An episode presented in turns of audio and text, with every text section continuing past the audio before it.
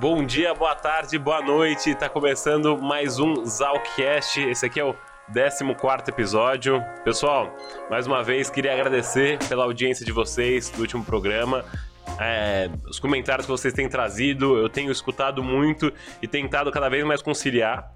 E como o programa sobre espiritualidade e carreira foi um dos que mais teve sucesso, eu quis trazer esse tema aqui. Eu vi que já deu uma forte repercussão nas redes sociais aí, que é sobre espiritualidade e compreensão da mente. E hoje a gente está uma, uma mesa muito interessante aqui que vai fazer com que vocês possam aprender muito sobre espiritualidade, sobre como você ter uma vida mais feliz e estar melhor com você no aqui e agora. Então, vou começar trazendo de novo o Luiz, que quando eu falo de espiritualidade na minha vida tem sempre alguma coisa relacionada ao Luiz, que é um grande amigo meu. Ele trabalha no mundo corporativo, é head de vendas de uma empresa de tecnologia para e educação. Luiz, ele é um, um budista aí que já pratica há quase oito anos, praticante do budismo Kadampa no Brasil. É um dos profissionais mais técnicos que eu conheço e que eu mais consigo sentir a presença dele quando a gente está em momentos juntos aí. Lu, obrigado pela sua presença, obrigado por ter feito a ponte também com a Monja. Prazer ter você aqui de novo. Você sabe que no terceiro programa a gente já começa a mandar um boleto para você pagar, tá? Então, fica, fica esperto que já já chega um boleto na sua casa depois do terceiro programa. Tá bom, Léo, é. agradeço demais o convite. Hoje eu tô vindo eu, eu, de fato tenho que pagar, porque poder escutar a Monja aqui presencialmente é uma grande honra. E é isso, eu tô bem animado aí pro papo. Maravilha, maravilha. E aí, uh, queria trazer para a mesa aqui a monja Gen, que é o sangue mudita. É uma monja budista ocidental, discípula do renomado mestre budista Geshe, que é Gyatso, professora residente do Centro de Meditação Kadampa, em São Paulo desde 2011 e diretora espiritual nacional da nova tradição Kadampa desde 2008 no Brasil. Monja, muito prazer ter você aqui, muito obrigado pela sua presença. É, eu estou muito contente e estou me sentindo até mais espiritualizado de, de estar aqui nessa mesa com você hoje. Obrigada de você ter nos convidado, obrigada Luiz. Eu vim porque ele me pediu, viu? Você sabe disso. eu sei, eu Luiz sei. é um aluno querido, não, mas ele te, me, te apresentou super bem. Que bom, que então, bom. Não tinha como dizer não. Eu estou feliz de estar aqui também. Falar de budismo para mim é sempre um prazer, uma alegria.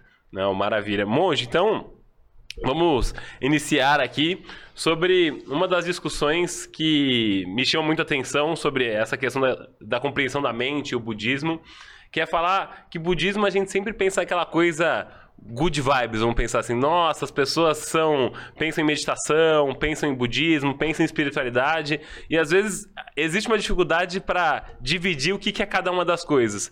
Como que o budismo se relaciona hoje com a espiritualidade e com a meditação? Mas não dá para você pensar em budismo sem espiritualidade, sem meditação. É mesmo? Não, não dá. O budismo uhum. tem, tem, é junto, tá, isso está dentro do budismo. Né? Uhum. O budismo é um estilo de vida, eu diria, antes de tudo, é um estilo de vida. Uhum. Mas é um estilo de vida espiritual e o que vai te. O que vai conseguir fazer com que você entenda isso e mude a tua mente, a tua perspectiva, é a meditação. Então a gente não pode falar de budismo sem essas duas coisas, não. É, é os Perfeito. dois têm que estar juntos. Então, é muito interligado todas essas coisas ali. Budismo, meditação, tem muito a ver uma coisa com a outra, né, Monja? Olha, o budismo, para você, você começar a ter uma noção do que, por que, que a meditação é tão importante uhum. no budismo e ela está intrinsecamente ligada, né?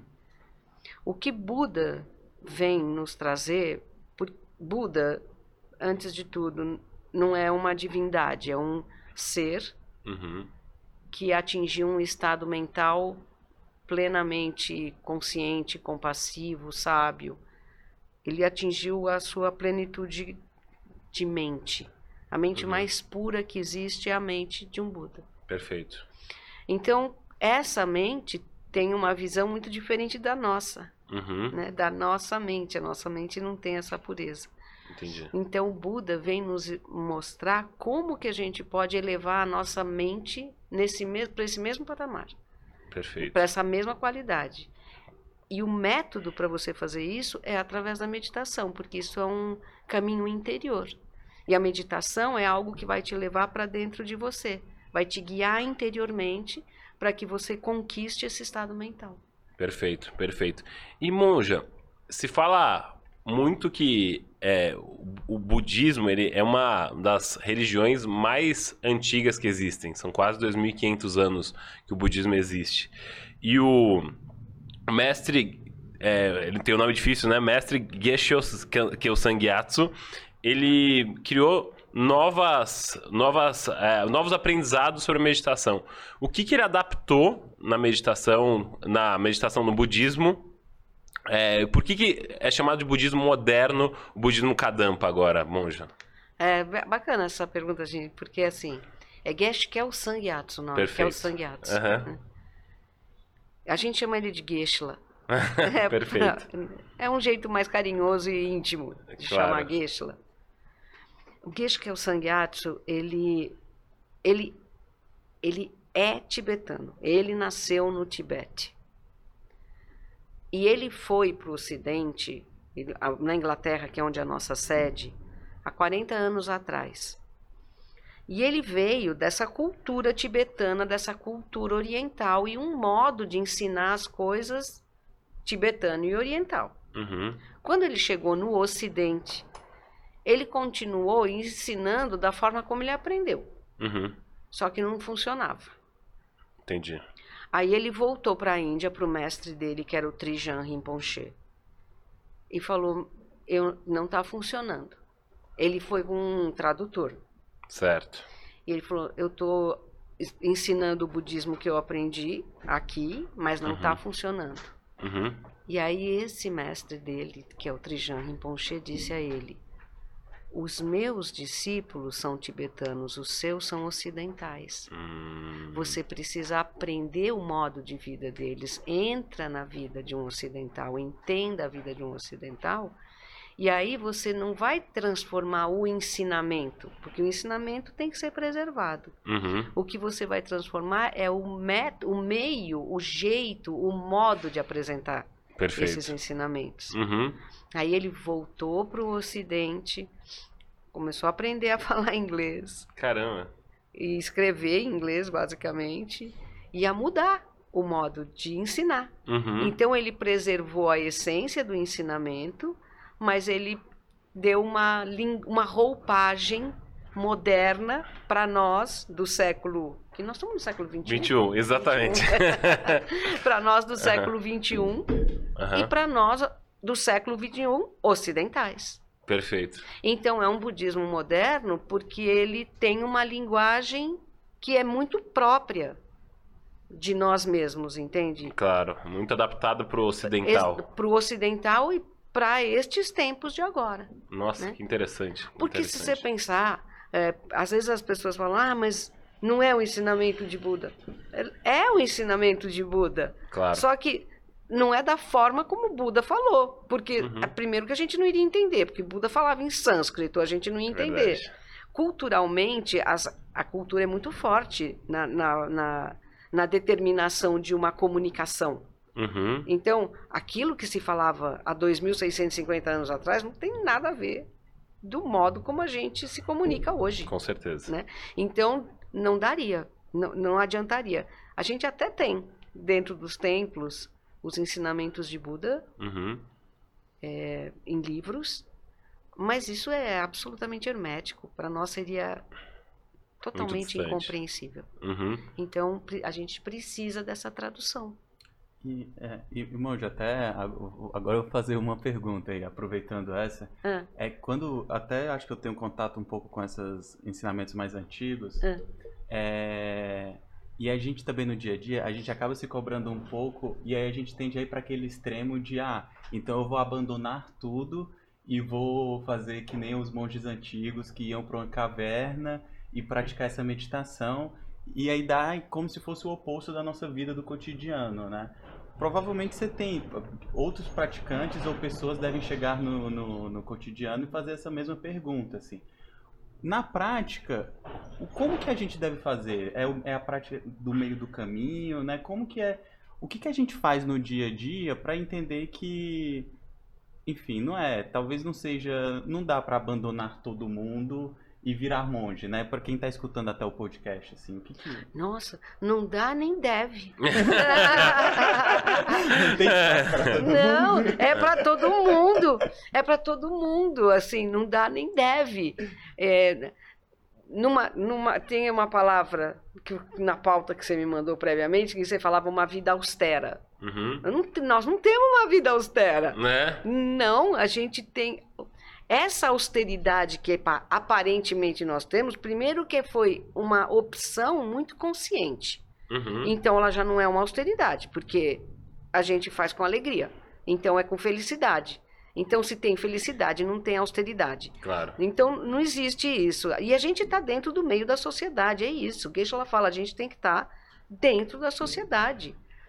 Talvez, para mim, fique estranho. Alguém, uma vez uma menininha virou para mim e falou assim: Por que você está vestida desse jeito?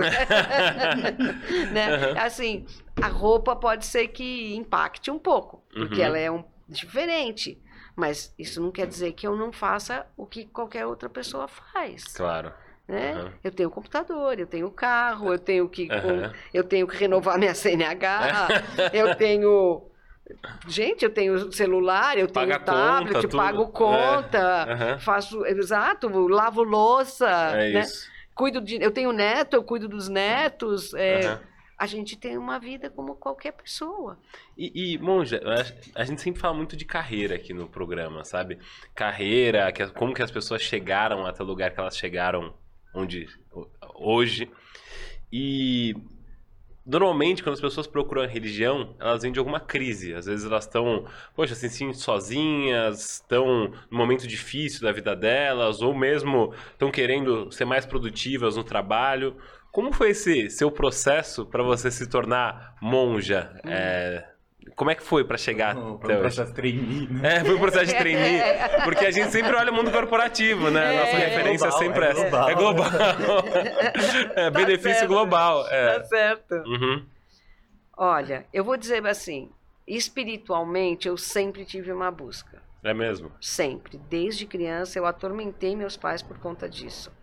Eu sempre fui muito inquieta, eu não conseguia compreender o que era a vida. Eu, eu fazia essa pergunta o tempo inteiro: o que é isso? Mas para que, que a gente está aqui?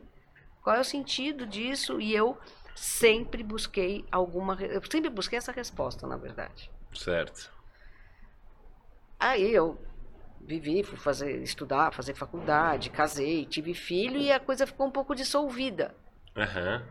Mas aí a vida começou a tomar aquele rumo cotidiano de novo. Certo. E aí começou aquela de novo bater essa pergunta, não faz sentido, por que, que isso, por que isso, por que isso?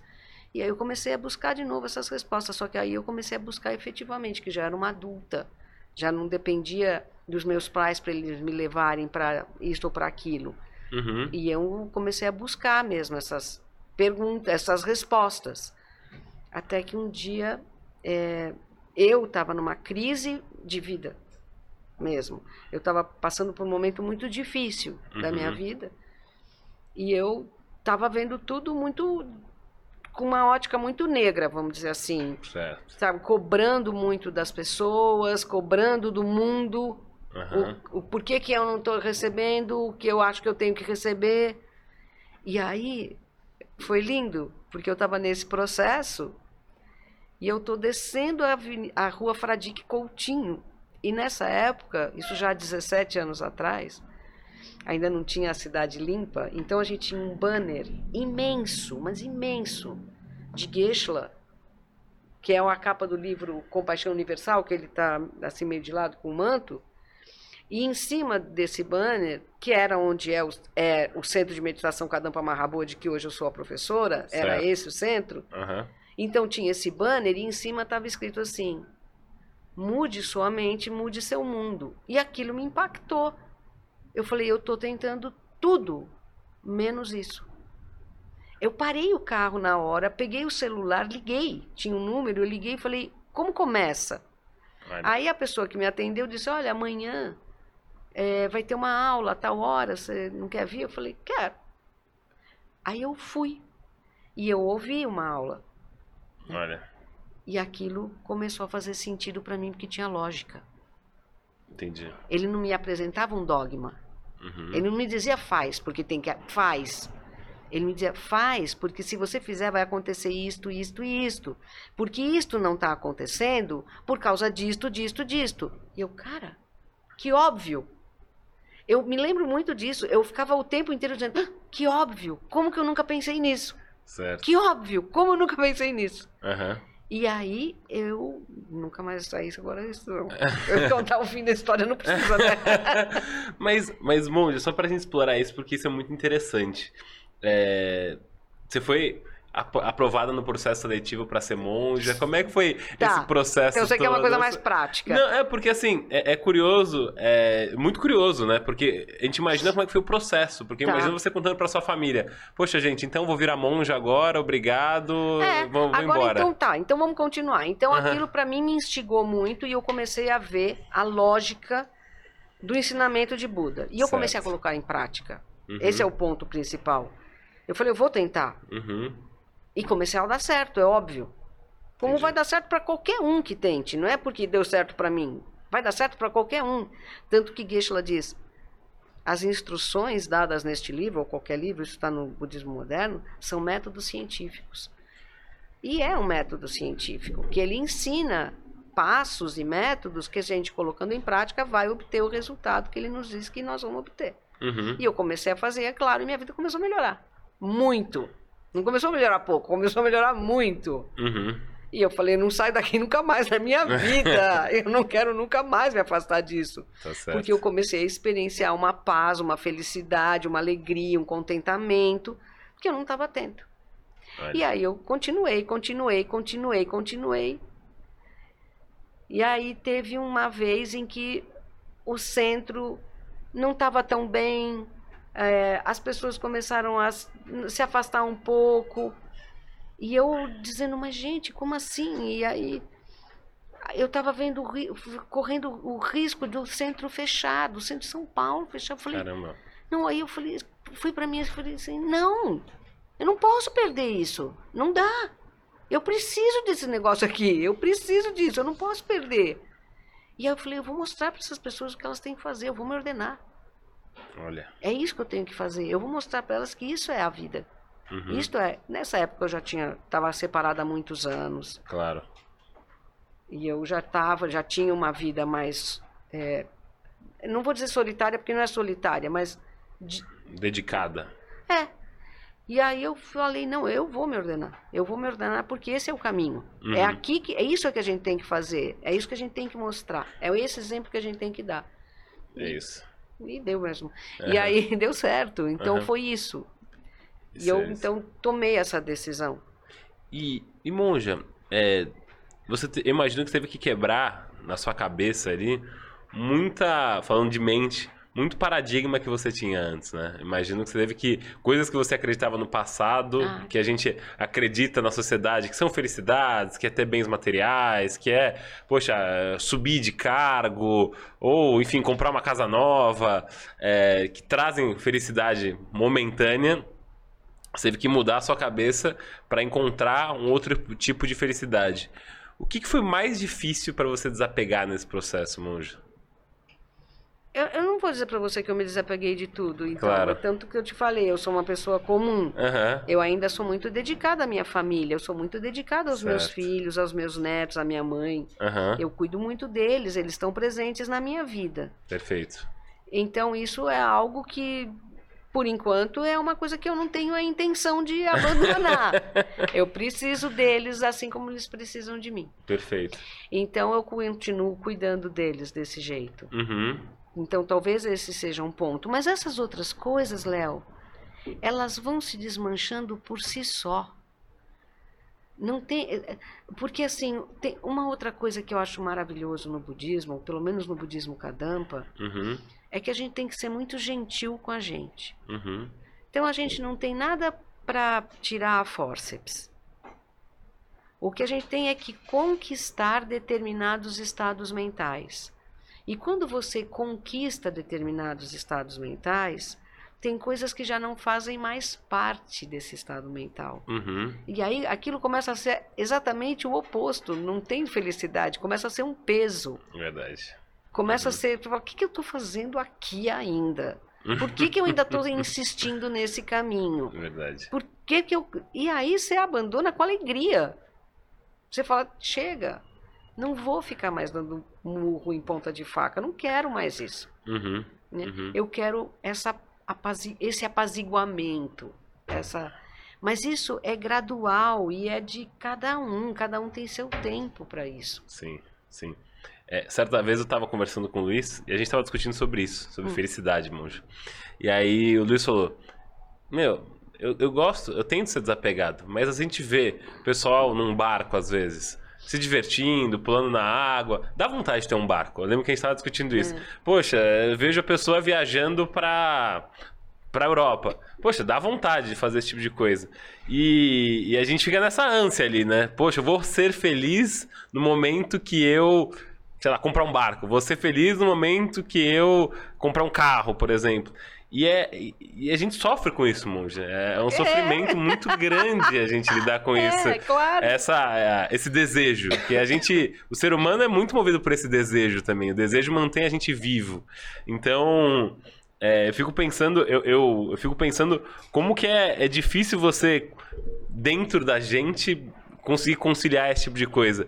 E o, e o método para isso, ao seu ver, é, é- é meditação e ensinamento do budismo? Como, qual que é o método para a pessoa começar a desapegar? Quem está estudando a gente começar a enxergar a felicidade de uma outra forma. A gente precisa de sabedoria, Léo, para isso. E aí você falou assim: a gente é movido a desejo. É claro que é. Uhum, Todos nós somos movidos a desejo. O nosso reino chama-se reino do desejo. verdade. Então todos somos movidos a desejo. Agora, o ponto é que a gente tem que analisar, e aí por que eu disse que é sabedoria? Porque enquanto a gente tiver uma análise rasa, eu vou dizer superficial e é mesmo, Uhum. superficial e rasa, dizendo, olha, eu vou ser feliz se eu tiver esse barco, eu vou ser feliz se eu tiver o carro, eu vou ser feliz se eu fizer um tour pela Europa, seja lá por onde Uhum. for. Essa é uma análise só daquilo que aparece. A gente vê, tem uma imagem disso, acredita nessa imagem. Uhum, E a gente acredita que a essa imagem em si, se eu conquistar essa imagem, eu vou ser feliz. Essa, esse É. é, é- não é isso, a isso gente vai mesmo. atrás. uhum, Agora, um ponto que Buda nos diz, ele diz assim, tá, mas pode dar errado? pode, Pode. claro. E qual é a chance de dar errado? Você não sabe. É. E se der errado, você vai ficar feliz? Aí você vai dizer, não, não vou. tá, então é o que ele está dizendo, é só, ele está querendo que a gente chegue à conclusão seguinte. Então, tudo bem, você quer isso, não tem problema. Mas entenda que isso não é fonte de felicidade. Por que, que não é fonte de felicidade? Porque pode dar errado. Verdade. Então, se pode dar errado, não é fonte de felicidade. É isso que ele está dizendo para nós. Faz sentido. Claro. Tá, então não é fonte de felicidade, não é aquilo que vai me trazer a felicidade. Uhum. Aí você fala, aham, e o que, que vai me trazer a Exa- felicidade? Seria a minha então? pergunta, Né? exatamente. Então, o que, que vai me trazer a felicidade? E ele diz, é o teu estado mental. Felicidade é um estado mental. Uhum. é a sua mente serena, pacífica, que vai te trazer felicidade. E nesse momento, quando a gente compreende isso, você compreende. Não é que você. Não, ah, se alguém me leva, vamos então para Espanha, como eu fui agora, Pra Málaga, fiquei vamos para sabendo. Málaga. Uhum. É legal? É, Claro. Uhum. mas eu não estava pondo a ida a Málaga como um, um estado de felicidade não é a ida Málaga. Eu vou, não vou deixar de desfrutar? É lógico que eu vou desfrutar. então eu não vou comer bem. Na Espanha tem um maravilhoso para você. Tá bom, a gente vai É, lá. É. Aí alguém me diz, não, vamos então hoje jantar num tal lugar? Vamos, já fizemos tudo que a gente fez aqui, vamos jantar. Eu vou desfrutar disso, Uhum. mas eu não acredito mais que isso me traga felicidade. E eu sei que não me traz. Eu sei que a minha felicidade não depende dessas conquistas. Ela depende de uma conquista de mim mesmo, de mim mesma. Eu preciso ser o meu CEO. É isso mesmo. É isso mesmo. Forte, muito forte. E. Nossa, fiquei até. É que você falou tanta, tanta coisa forte assim, monge, que.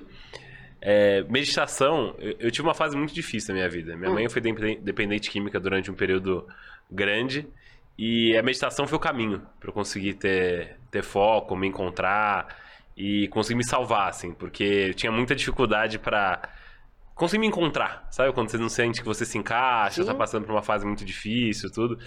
E escutar isso, eu não sabia que existia um budismo por trás. Eu fazia meditação porque me fazia bem. Uhum. E aí, escutar você falar tudo isso emociona, assim, mexe Sim. muito Que legal. mexe, mexe muito com- comigo. Então, é, até fugir da pauta aqui, mas falando sobre, vai lá, Lu, vai lá. Não, eu tinha só um, um ponto que é o seu podcast ele é muito sobre tem muita carreira, né? E Uhum. a Monte ter falado sobre eu ser o meu CEO e tudo. É engraçado, a gente trabalhou com um dos homens mais ricos do mundo, né? Exato. Então, A gente, a gente se conheceu por isso. E quando eu penso na tradição do budismo, o que me toca muito é, por exemplo, quando a gente vê Geshe-la, por que que pensando até como exemplo de liderança aí para pessoas que trabalham nas empresas, né? Por que, que a gente segue muito Geshe-la, né?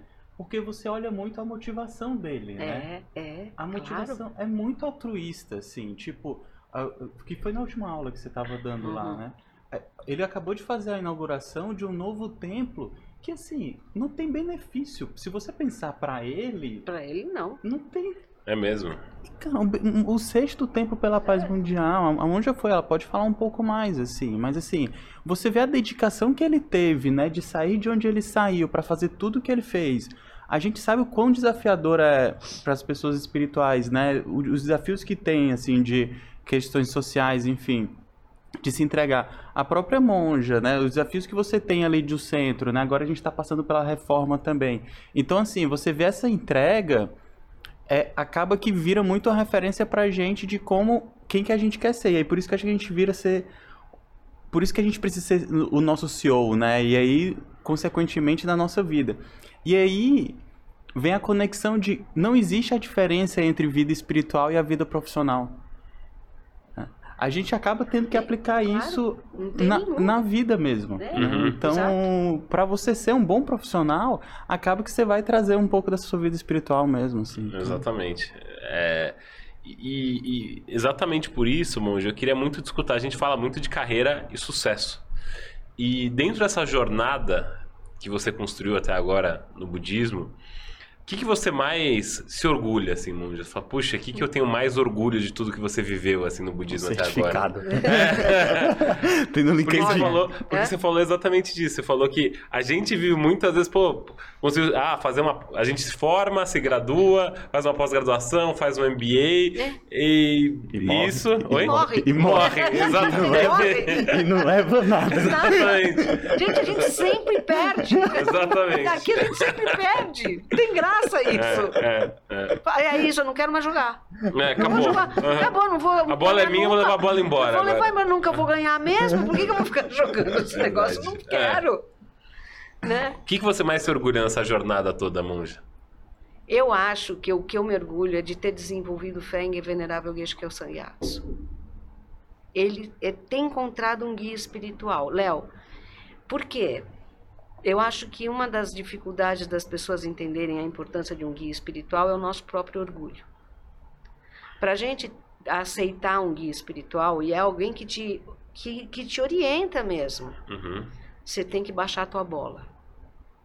Você tem que desenvolver humildade. Porque senão a gente fica batendo na nossa mente. Como assim? Eu, eu sei o que eu tenho que fazer. E é de a gente pensar todo o tempo isso, que a gente nunca mudou o nosso estilo de vida. Uhum. Então, eu, o que eu, eu é, orgulho é uma palavra que existe um orgulho negativo Sim. e um orgulho positivo. Exato. Então, o meu orgulho positivo, porque não pode ser um orgulho negativo, porque orgulho Aham. negativo é péssimo, Claro. é ter encontrado esse guia e seguir os passos dele, é ter fé, é ter desenvolvido essa mente, que é uma mente muito subjetiva e difícil de explicar para as pessoas do que é fé, de que fé não é uma coisa. Porque a gente às vezes entende fé como algo meio pejorativo. Sim. Não. A fé é algo que te capacita a seguir aquele que te ensina um caminho que você não vê, Perfeito. Perfeito. sabe? Aham. Porque a gente não enxerga. Você tem que. é, ir com fé mesmo. Você, e ele falar, faz. E, é, ele falar, dá um passo e você olhar, mas onde está o chão? E ele diz, dá o passo. E você dá o passo. É. Então é seguir um caminho que você não vê. E, e, e aí você tirar os frutos disso, né? Uhum. E, e, e, monja, sobre budismo, tem essa tendência de todo mundo falar de mindfulness, principalmente no mundo corporativo. Ah, sim. Que mindfulness, a gente acaba aproveitando isso, o mundo corporativo aproveita isso para fazer com que a pessoa trabalhe mais. Falar, ah, se você conseguir meditar, você vai conseguir ser mais produtivo e trabalhar mais. Como que o, o budismo encara o mindfulness e essas outras vertentes aí, vertentes do, da meditação? Olha, se a gente for eh, traduzir a palavra mindfulness, Uhum, é você manter a mente, tá certo? Estar, estar consciente, estar presente na mente, sim. algo que você aprendeu. Uhum, Então você tem que manter a tua mente lembrando daquele objeto, daquele assunto. É isso. Mindfulness é você manter uma contínua lembrança, sim. uma contínua lembrança de algo que você aprendeu. Uhum, O que, que vale você ficar mantendo na tua mente algo que não te serve para nada? Entende? Aí não faz sentido. verdade. Então, para nós, no Kadampa, mindfulness a gente traduz como mindfulness a gente traduz como contínua lembrança de um objeto virtuoso. Perfeito. Tem que ser virtuoso. Uhum, Tem que ser algo que vá deixar a minha mente me lembrando que eu preciso manter a minha mente virtuosa.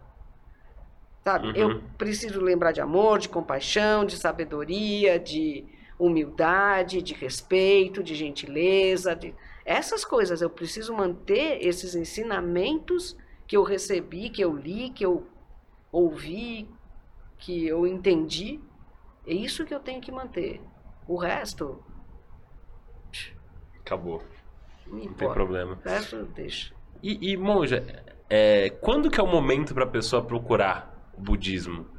Qual que é o momento que ela tem que estar ali? Porque se tem aquela coisa exatamente dessa, desse estereótipo de quem pratica budismo, de que é uma pessoa que não come, que é vegetariana, vegana, que tem que ser bem austera, que foi a palavra que eu usei. Então, assim, às vezes as pessoas têm um, um preconceito de que o budismo tem essa, essa questão bem mais fechada, estrita. Então a minha pergunta é se o budismo é para todo mundo e quando que a pessoa deve procurar o budismo, assim, sabe? Ou a, a religião. Isso é tão de cada um, né, Léo? É. Porque é, a maior parte das vezes, quando a gente se aproxima de uma religião, e do budismo também, naturalmente, é quando a gente está passando por uma crise. Quando algo está pegando muito em nós e a gente não consegue resolver. Né? Quando algo está doendo demais. Quando a gente não consegue entender por que, que aquilo está aparecendo para a nossa vida. Uhum. Então, isso é um gatilho. E Perfeito. muitas pessoas já chegaram dessa forma. Uhum. né? Eu mesma, como eu te falei. Sim, sim. Se bem que eu já sempre tive essa busca, então é- eu mesma mais ou menos, né? Uhum. Eu mesma, mas eu já tinha esse caminho, eu já tinha esse interesse. Claro. Então esse é um excelente momento. Agora, no dia que você perceber que tudo isso aqui é uma ilusão, Léo, procura o budismo que você vai entender exatamente o que você tem que fazer. Isso tudo aqui é uma ilusão, isso tudo é tão falso. Essa vida toda que a gente olha É, é um pouco, é aquilo que a gente falou, é, você corre atrás do ouro, nunca chega nele e morre. É. Vira o mais rico do cemitério. Nem isso, porque nem você vai levar isso nada também, nada, tudo fica. É. Tudo fica. No dia que você descobrir que isso tudo é falso, que isso aqui é uma grande enganação, esse estilo de vida, eu estou dizendo, Claro. esse estilo de vida, Uhum. isso não vai fazer com que você deixe de ser profissional, que você vai dar o seu melhor, porque as pessoas dependem do teu trabalho também. Então, isso é uma rede que se estabelece. Mas se você usa essa rede como uma rede de bondade, uma rede de Uhum. benefício, isso é maravilhoso. Mas se você usa essa rede para benefício próprio, é onde a gente sucumbe. Sim. É onde o mundo se, se afoga e ninguém vê isso. Tão fácil de a gente ver isso. Então, quando você descobrir que tudo é falso, procura o budismo que você vai se dar super bem. E, e- e o budismo é pra todo mundo, monja? É para todo mundo. Sim. É, eu, e assim, acho que pra até. Não vou fazer. Já vou fazer jabá, né? Pelo menos as aulas abertas É. do PG, por exemplo, lá do budismo Kadampa, são pra todo mundo mesmo, assim. É. É. Uhum. Tem ateu, tem, né? Se for falar de religião, tem, tipo. Uhum. tem de tudo, assim. É, E eu acho que vale até como provocação, porque a gente, é o que a gente tá falando, a gente fica tanto nesse dia a dia maluco nosso, acreditando tanto nessas substâncias da nossa vida, que tudo é tão real, né? Que tipo, a grande. Quantas vezes a gente não achou que a, a nossa grande. É, nosso grande motivo da vida era a próxima promoção, passou, ou a gente foi promovido, ou a gente não foi promovido, e a gente tá aqui mesmo assim, e, né, enfim, não mudou nada na nossa vida. Então, vão ser duas horas que você vai sair disso e eu te garanto que você vai ser uma pessoa melhor. Seja porque você está melhor consigo mesmo, ou porque pelo menos você vai estar mais consciente sobre algum objeto, como a, a monja falou, que é um objeto virtuoso, né? Uhum. Que, é, que eu acho que, para mim, inclusive, isso foi uma grande mudança de chave no budismo Kadampa, assim, que foi quando eu entendi a meditação que o budismo Kadampa pratica de um objeto virtuoso. Para mim, que é deixar de ter só a meditação preparatória, né, que é a meditação de respiração re- respiratória, para você conseguir contemplar um objeto virtuoso, porque aí você sai para come começar a ter uma como que eu posso falar, né? Sair da contemplação para você realizar praticamente o que, que é, por exemplo, compaixão. Porque acho que é o grande desafio, né? Realizar uma compaixão, acho que é um grande desafio. Mas, enfim, então acho que é para todo mundo. Ah, E eu até parei para falar, porque eu precisava falar sobre essa parte da meditação, que para mim é muito importante. É, E- mas é mesmo. É muito importante. E, e o que eu escuto muito, que eu sempre falo, eu sou o maior defensor de meditação e o Luiz, cada vez mais fala do budismo, eu tento cada vez me aproximar do budismo. Ele, o que eu escuto muito é falar, poxa, Léo, eu tento meditar. Eu sento na cadeira, mas eu sou uma pessoa muito agitada. Eu sinto que eu sou Aham, muito agitado e eu não consigo pensar só na respiração, só no meu aqui e agora. E, e as pessoas acabam desistindo. Como que a pessoa começa a meditar, monja? Olha, existem algum. É que a gente tem também o nosso próprio estereótipo de meditação. Então, quando a gente fala Ótimo em ponto. A gente pensa que a meditação é aquela hora em que você vai estar sentado numa cadeirinha imóvel, como um yogi, né? Como aquela coisa lá, naquela postura, assim, parece que o cara tá, sei lá, no outro lugar, né? Existem essas pessoas, existem essas pessoas. E eles têm uma meditação de fato poderosa. Mas por enquanto, a gente tem outras coisas a meditar também. Então, quando a gente tá. O que a gente está fazendo aqui hoje é uma meditação, Léo. Por que, que é uma meditação? Porque eu estou trazendo alguns pontos a, a serem contemplados. E a gente tem que pensar sobre isso. Porque Uhum. não basta só escutar, né? Não faz nem sentido. Uhum. O que a gente está falando aqui não é música. É Pra algo. pensar. É para pensar, né? Uhum. É uma contemplação. E a gente tem que contemplar sobre algo virtuoso e positivo para nosso, para nós, para cada um de nós. Então isso é uma meditação analítica. Olha. É uma meditação analítica. Então uma aula, como o Liz estava falando de PG, é uma meditação analítica.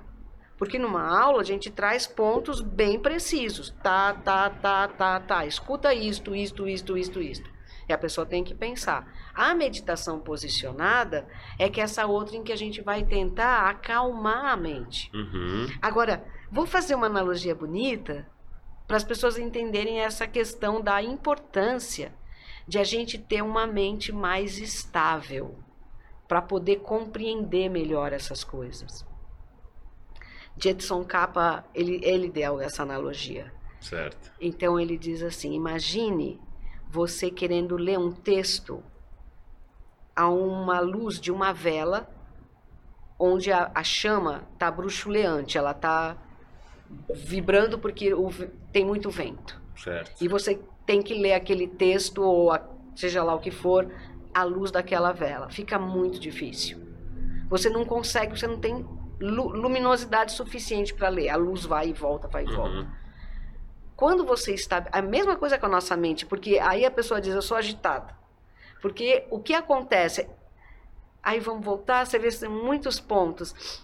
É, o professor ou aquele que está guiando diz: tenta manter a tua mente observando este ponto. Aí a mente faz, não lembrei daquilo, e aí você segue aquele pensamento. Sim. Aí, ou então você escuta um barulho e você fica, o que será aquilo? O que que é aquele negócio? Por que está fazendo esse barulho? Então, qualquer coisa que chame a tua mente desse, fora desse centro, a gente segue. A gente nunca vai conseguir meditar. É a mesma coisa da, da leitura. A gente nunca vai entender aquilo que você tem que fazer. Você tem que tentar deixar. É uma luta interior. É uma luta interior de cada um de nós, sabe? Uhum. De falar, não, não vou seguir, não. Volta. não, não, volta. Sabe? Não, a mente volta. Isso é meditar. É, eu, E- Fernando. É, e aí, só para fazer o complemento para o pessoal mais business, então, é, tem o livro Hábitos Atômicos, né? Que o pessoal tá adorando aí, que tá super na moda. é, que fala sobre a construção. Ele que criou aquela regra lá que se você for 1% melhor todo dia, durante um ano você é 37%. 37 vezes melhor porque é os juros compostos, né? Uhum. E ele fala que ao invés de você pensar em otimizar o hábito logo de cara, você pelo menos implementa. Eu acho que o grande desafio da meditação é que as pessoas acham que vão chegar e já vão, eu sempre falo isso, né? E já vão meditar. É, E- é, é, sair nesse estado de consciência. Exato, né? Sair- pleno. E assim, gente, eu Não vou até dá. assumir na frente da mudita, né? Não dá. Eu tenho dia que eu tenho um dia super tracorrido no trabalho, a gente tem aula presencial com essa mulher maravilhosa, fazendo a meditação super linda, e eu não consigo me concentrar na meditação presencial. Você ali pensa na meta, o resultado sem Ah, entregar. então você tá ligado É. naquele negócio. Tá falando, Aqui, tá aqui e o tempo não passa, entendeu? e ela não toca esse segundo. É, exato, e não coisa tá tudo Imagina a pessoa que acabou de acordar em casa, sei lá, seis da manhã nesse frio de São Paulo. Então, assim, acorda, cara, faz, sei lá, faz os cinco minutos que dá pra fazer, faz né, o seu tempo inicial, mas vai e faz. Mas é impressionante. Com o tempo, começa a acontecer de forma natural. E, e assim, todo mundo que a gente É, conhece, né? É, claro. Todo mundo. Óbvio, Lógico. a prática ela melhora, tipo assim, tem variações. Tem época que você tá com a prática, ah, consegue destinar mais tempo, tem hora que menos, mas ela tá lá presente e ela sustenta. Eu, Sustenta, eu acho exato. que esse é um ponto que Exato. é fundamental, Não. assim. É, e é isso. Você treina não, o cérebro né? Não, você não vai chegar lá e falar. E já vai entrar num estado alfa, seja lá como se chama essas Aham. coisas. Não entra, calma. calma Vai você- aos poucos. esse é treino de anos. É, é. Não, eu sinto é, que. Eu lembro que eu eu bati o carro recentemente, tava com a minha namorada, a gente tava pra viajar e viajar. E assim, não foi nada muito sério. Aí eu bati e disse, puta, bateu, linda, caramba, situação chata. Ela, você não vai ficar muito triste, você não vai ficar mal por causa disso? Eu disse, ah, o que eu posso fazer? Eu posso sentar e chorar aqui ou eu posso seguir pra viagem e a gente aproveitar a praia. Ela nossa, eu pensei que ia acabar o dia se você. é, se você porque você bateu o carro. Não, aí ela falou, mas como é que você reage dessa forma? Todo mundo ia reagir, ficar, ficar chateado, ficar muito bravo. Eu, fiz, ah, eu acho que talvez seja meditação, acho que eu pratico há muito tempo e é muito sobre você é, sentir esse pensamento falar, bom, deixar o pensamento embora e falar, É, bom, é como eu lido com essa embora. situação. Exato. Deixa embora É. o pensamento. Isso mesmo. É, então é, é, foi muito curioso, é, foi muito recente o que aconteceu. Sim. E eu fiz, cara, e, e o pessoal costuma brincar comigo que quando tem a situação de risco, de pânico, eu pareço um Buda. Eu, nossa, eu fico com uma calma assim, o pessoal, mas é, por que você tá calmo? Não sei- Gente, vai mudar. Se eu tiver em pânico, vai ser muito pior a minha, a minha reação. Vou ficar, vai cair cabelo ainda e vai ficar pior a minha situação. Então, é melhor manter a calma, pelo menos, né? é. Você vai, você vai resolver com tranquilidade a situação. É, mas É. pra mim foi o que a Mudita falou de ser, ser o senhor da sua vida, né? Porque se você reage, você tá sendo o oposto de ser um CEO, né? Você tá Claro, sendo, tô- você tá tô- deixando é, é, a circunstância Perfeito. regir sua vida, assim. Exato. Exato. Exato. E, e, Monja, falando de. O Luiz falou de promoção, falou de vida corporativa, tudo. Qual que é a promoção de uma monja? Falou, nossa, a monja foi promovida agora. Como é que. como- isso existe no mundo do budismo aí? Não. É você ser realocada para Málaga agora, abrir um novo templo. Na verdade, a gente. um- olha, por que, que eu, eu poderia fazer esse caminho sem ter me ordenado? A ordenação não é um caminho para uma realização espiritual. Tem muitos leigos que chegaram nesse caminho. Então, não é ser ordenado ou não que vai me trazer uma realização espiritual. Eu me ordenei porque eu quis dar um exemplo. Foi diferente. Eu quis mostrar um caminho. Falei, não, não é esse caminho do afastamento. Nós temos que fazer um caminho da agregação. É o oposto. Então foi uma opção minha. Mas se eu não tivesse feito a opção da ordenação, eu teria continuado o meu caminho espiritual como uma pessoa leiga. Perfeito. Então, pronto, a ordenação não tem esses negócios, claro. não, e, assim, ninguém, ninguém almeja, não tem isso. O que importa é eu, é eu me conquistar mesmo. A minha Sim. conquista é interior, ninguém Aham. vai ver. E é legal esse exemplo dos leigos, né? Porque ch- É. chama a atenção, né? O, tem, o, o leigo, ele é a pessoa que, teoricamente, tem uma vida normal. É como se fosse a gente de ser professores. E são professores que têm uma vida profissional, enfim. Excelentes professores e conseguem dedicar também a vida... E né, fazem uns festivais, É, assim. então claro. é incrível, assim. É mesmo? Tem é muitos, interessante. tem muitos leigos na nossa tradição que são excelentes professores, são professores sêniores. Porque É aí você consegue levar, de fato. Porque quando a gente começa a entender que se você conseguir trazer a teoria né, que Geishla traz para a prática do dia a dia e parar. Porque o problema é que a gente pensa muito que é: existe a meditação e existe a prática espiritual, né? Quando a gente começa a entender que na verdade isso é meio que junto, né? Então, Uhum. assim, eu tenho a possibilidade de pegar esses ensinamentos e a prática espiritual toda é, é- é- é junto, então eu consigo que no meu dia a dia usar os ensinamentos de Geshe-la para avançar, Uhum. para avançar no no caminho. Então, acho que é um baita exemplo aí pra gente até no dia a dia, assim. É, E aí, eu até brinco, no meu, no meu dia eu consigo, eu, eu divido, assim, né? Que são de manhã, no meio-dia e no jantar, eu faço eu faço quais são os momentos de check do quanto eu consegui praticar o caminho espiritual. Hoje foi um dia que eu consegui bem, mas teve uns dias. Que não é que a fácil. gente chora, Tem né? dia que- Ai, o que, que eu fiz? É. Exato, que você dá umas respostas, É, assim. Você tá meio raivoso, não saiu, nossa- É. não saiu da forma que a gente gostaria Exato. ali.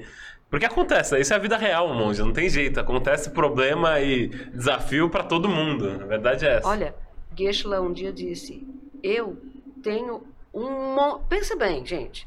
Geshe-la, a nova tradição Kadampa, outro dia uma pessoa fez essa comparação.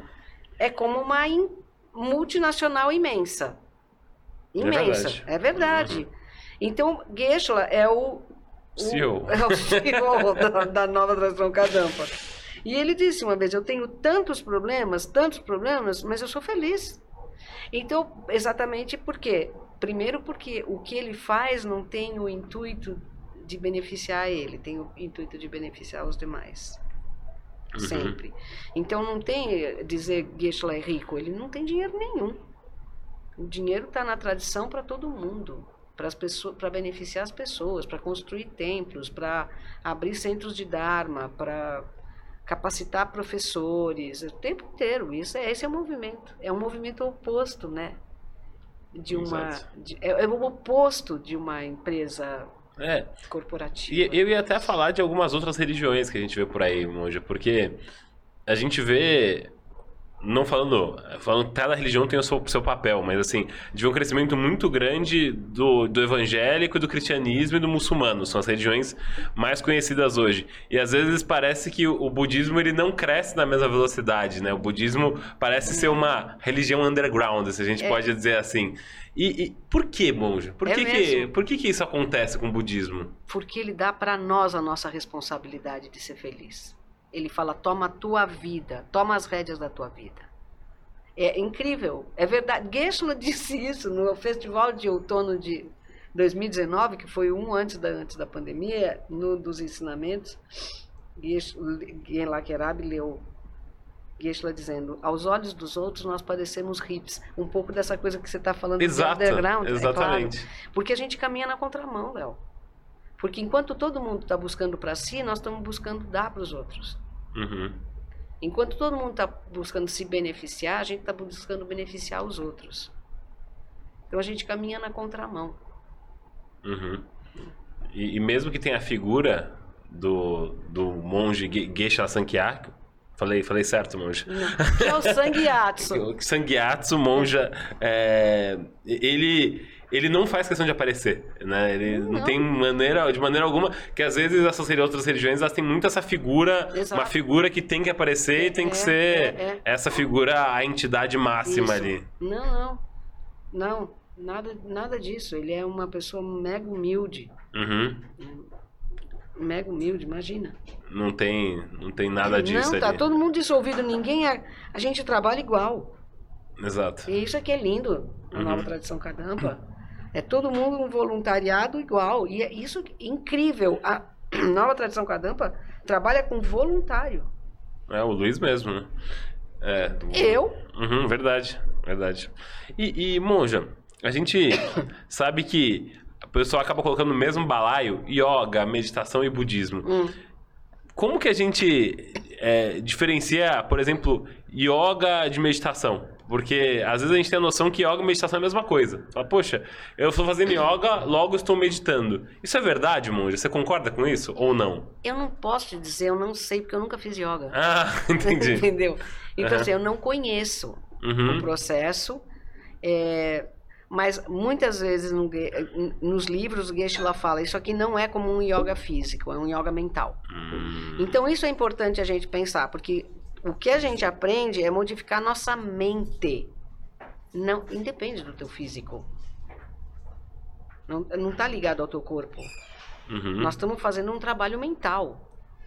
Certo. Então, nesse sentido, vai diferenciar da yoga, porque eu acho que a yoga tem uma coisa de unir a mente com alguma Com postura, corpo. né? Exato. E Exato. não, às vezes as pessoas ligam lá e perguntam: precisa de alguma roupa especial? É, é verdade. É, então, não, você vai ficar sentado numa cadeira, você vem com a Mas é roupa porque que é meditadores urbanos também, né? É, Aí é. deve, deve É, sei lá. Mas pensa isso. Então eu não vou saber te dizer isso porque eu não conheço esse a outro fundo lado. ali, É. claro, claro. Porque uma vez, a última vez que o Luiz veio aqui no podcast até, ele falou muito sobre procurar alguém para te orientar espiritualmente. Porque se você quer correr, é, a gente tem um técnico que te ajuda a correr ali. Se você quer fazer beach tênis e futevôlei, você tem um- um- uma pessoa para te orientar. E na religião a gente acaba deixando em segundo plano em ter uma orientação espiritual. De ter alguém que vai sentar, que vai te orientar espiritualmente. Eu até falei, poxa, Lu, gosto muito de yoga. Ele falou, mas Léo, você precisa encontrar alguém para te orientar espiritualmente. Porque essa pessoa vai fazer com que você se aprofunde e consiga ser mais feliz com o que você acreditar. É, como é que é esse processo no budismo? A pessoa entra lá como voluntária e começa a ser aconselhada por um por um por, por alguém que é mais mais sênior, mais evoluído dentro do, do budismo Kadampa? Como é que funciona isso dentro ali, monja? Você me perguntou o que, que eu mergulhava. Eu te falei que eu mergulhava de ter tido humildade suficiente para ter um guia espiritual. Exato. É, mais, é exatamente isso. Não Aham. é diferente. Perfeito. Então, é, quando a gente está falando de mentes, do mesmo modo que existem caminhos exteriores que te levam a determinados lugares, Uhum. Existem caminhos interiores que te levam a determinados lugares. Perfeito. Positivos e negativos também. Uhum. Você tem que saber quais são os que te levam para lugares positivos. Claro. Nós não conhecemos esses caminhos.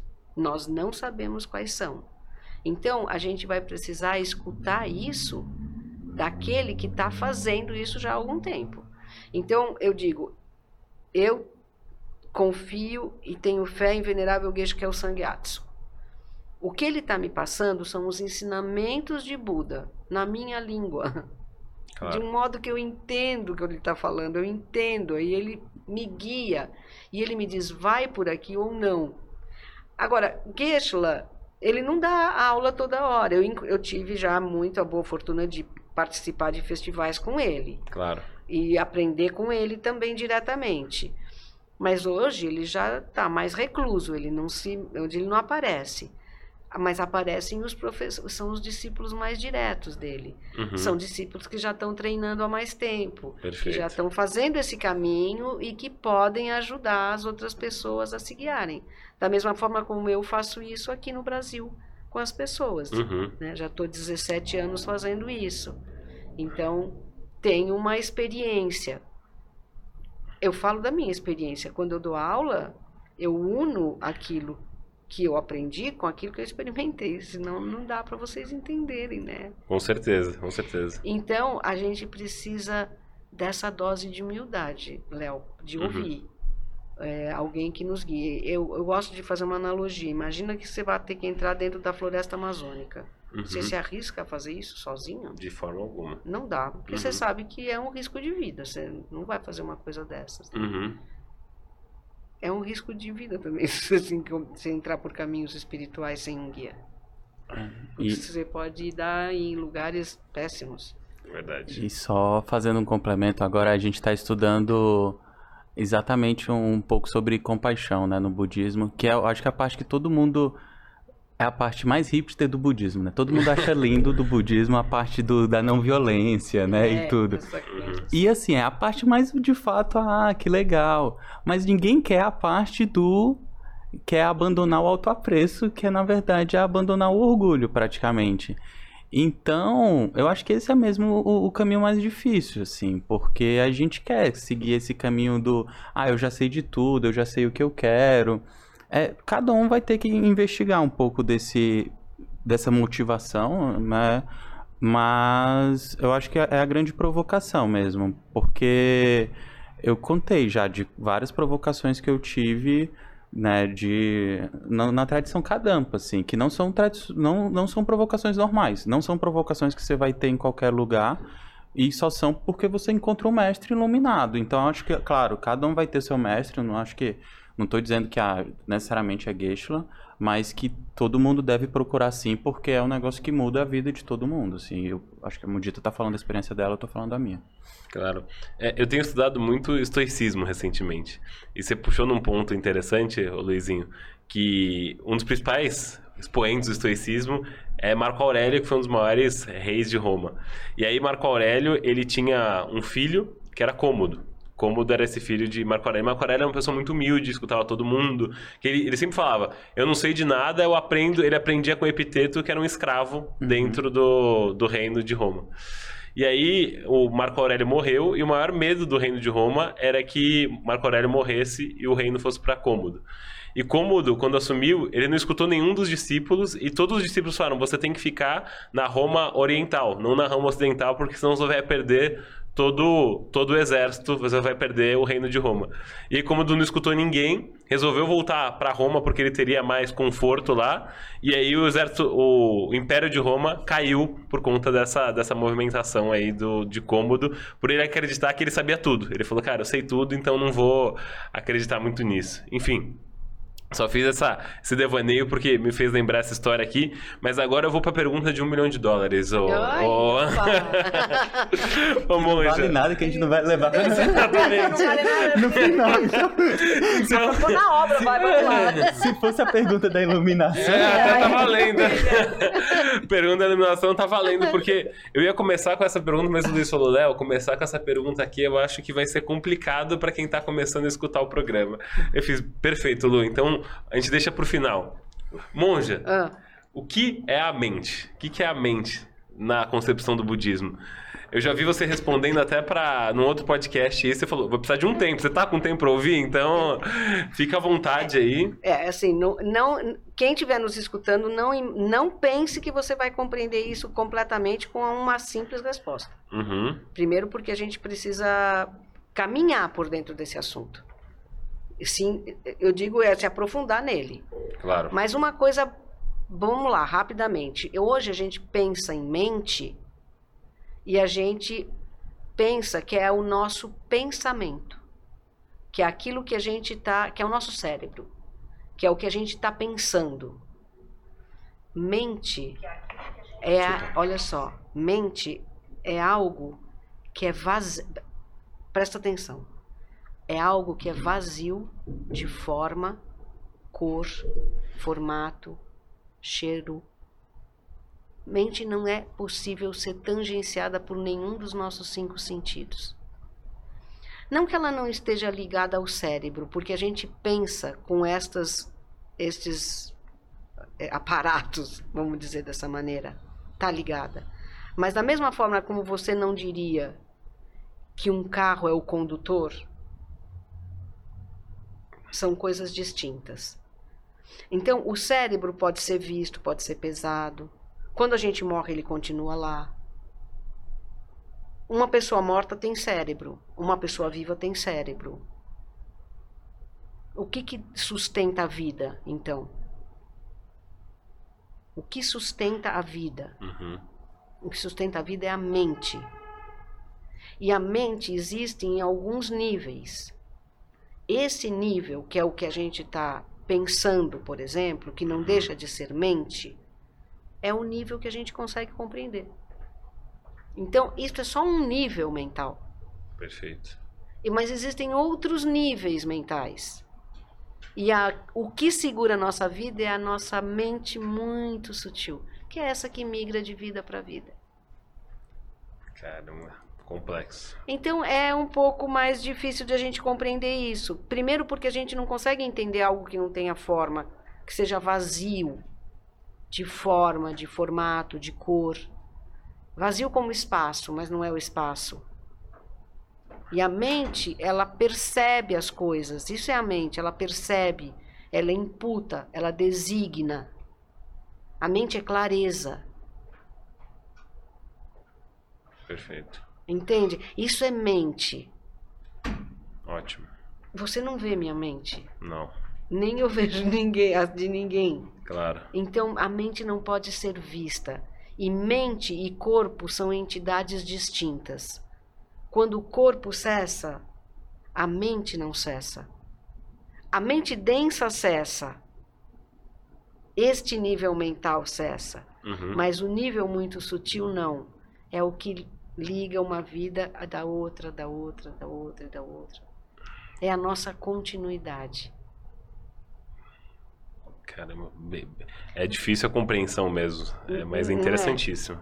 Mas é assim, a gente vai é, precisando ouvir outras coisas para a gente conseguir compreender bem o que é a mente.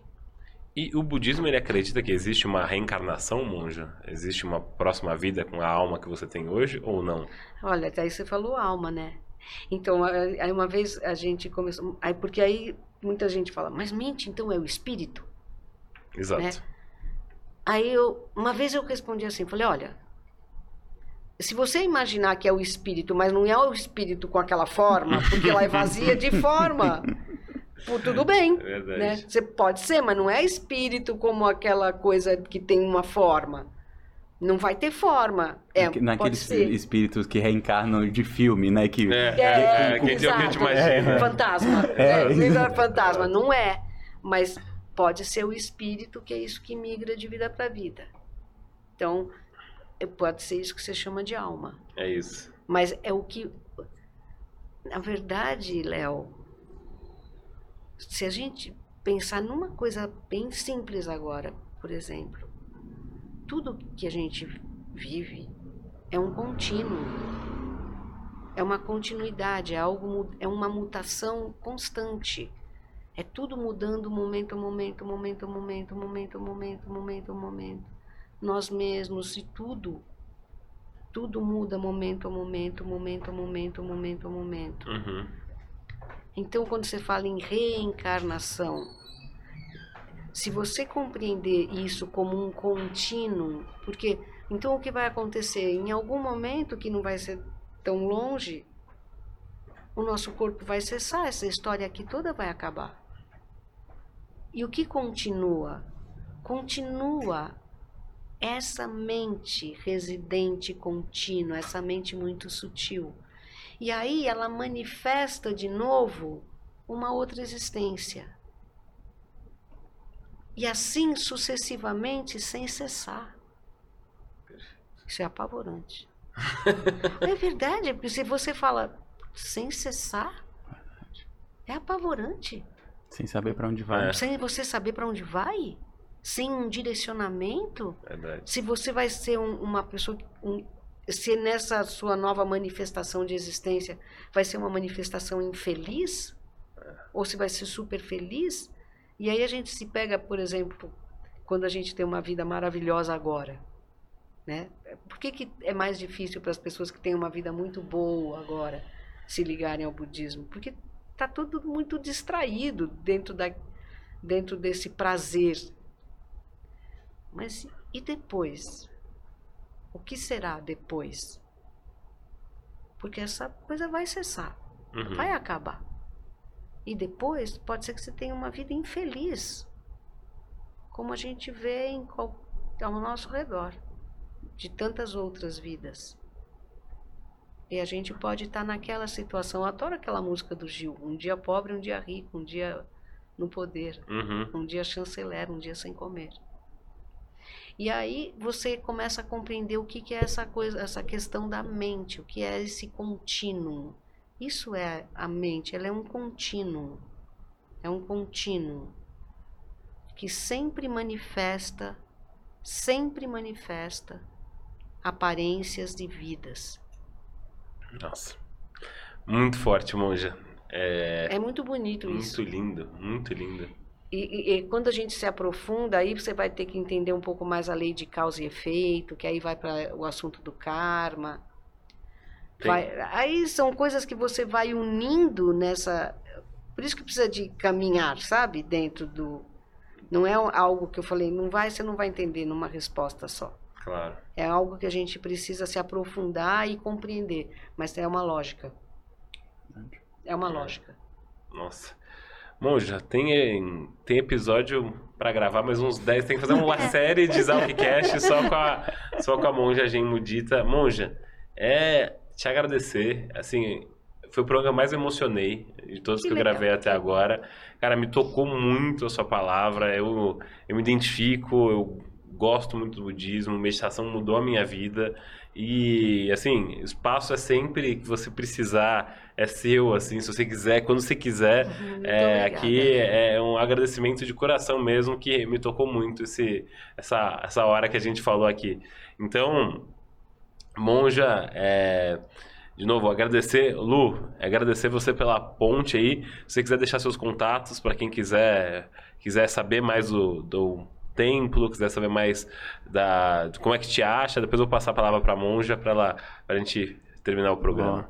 Não, o meu é. Ah, o Instagram é Luiz Carlos Galdino. É, Acho que eu vou deixar a palavra com a Monja e só agradecer pelo trabalho dela.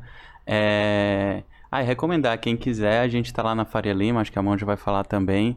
Mas passem lá, vale super a pena. É, Inclusive, já que tem tanta gente da Faria Lima, tá na Faria Lima. E tem meditação, inclusive, né?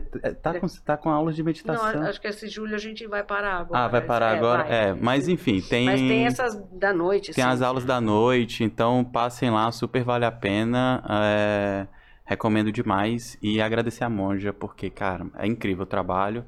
E também tem o templo em Cabreúva, quem quiser pode passar o final de semana. Super recomendo é. também. O e mais uma é vez. Maravilhoso mesmo, pertíssimo daqui, 45 minutos. É, dá para é passar o final de semana ah, lá, muito legal, super gostoso. É muito bonito, então. agradável, um lugar bonito de ver. E... Traz iluminação também ali. É isso. Exato. Monja, é, mais uma vez, cara, foi você iluminou a minha noite e com certeza você vai iluminar os nossos ouvintes, os nossos espectadores quando eles é, assistirem o programa. Monja, hum. é, por favor, fique à vontade para você deixar seus contatos para quem quiser encontrar o templo, para quem quiser saber mais sobre a sua história. Sobre o budismo. Sobre o budismo, o que você quiser. Kadampa é a palavra mágica. Kadampa. Kadampa. Você colocar Kadampa vai aparecer no nosso. Aqui em São Paulo a gente tem meditadores urbanos e tem o CMK Mahabodhi, que Mahabodhi é o nome do centro, né? Mas aí põe Cadampa São Paulo, vai, vai chegar lá. No Google, só jogar Cadampa, Cadampa São Paulo. São Paulo, Cadampa Brasil, aí vai cair no templo. Perfeito. Cadampa é a palavra mágica. Com K, Cadampa com, com K. K. Perfeito. Com K, Cadampa. É, e se você quiser deixar uma última mensagem para quem para quem está escutando a gente, quem está assistindo a gente, uma última palavra para a gente fechar o programa.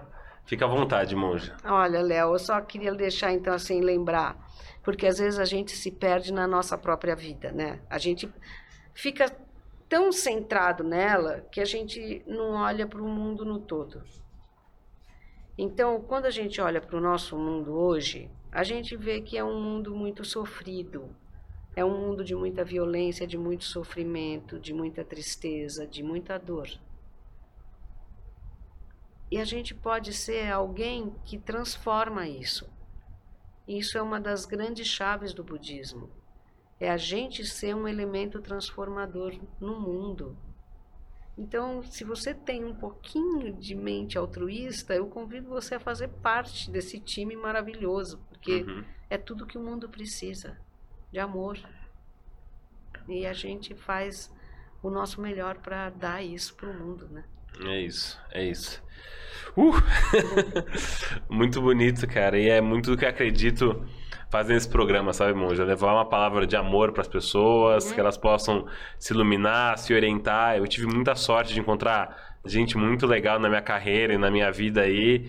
E acho que tem muito a ver com o propósito do programa. Mais uma vez, assim, Cara, maravilhoso, assim, maravilhoso. Gente, é, com dor no coração que eu tô acabando esse programa, eu ficaria mais 10 horas aqui pra gente bater papo. É, o Zalcast 14 tá, tá terminando aqui.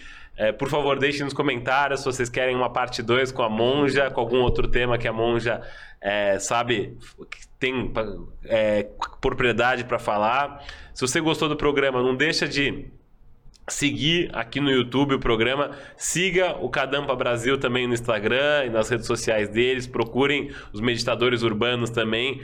Meu, são aulas maravilhosas com a monja. Ela vai. É uma hora ali que você dedica que vai mudar a sua semana. Então, é, conheçam, busquem meditação, busquem o budismo que, gente, é estar perto de uma pessoa, duas pessoas tão iluminadas assim, é, é maravilhoso. É, obrigado pela audiência e até semana que vem. Valeu, um abraço, obrigado.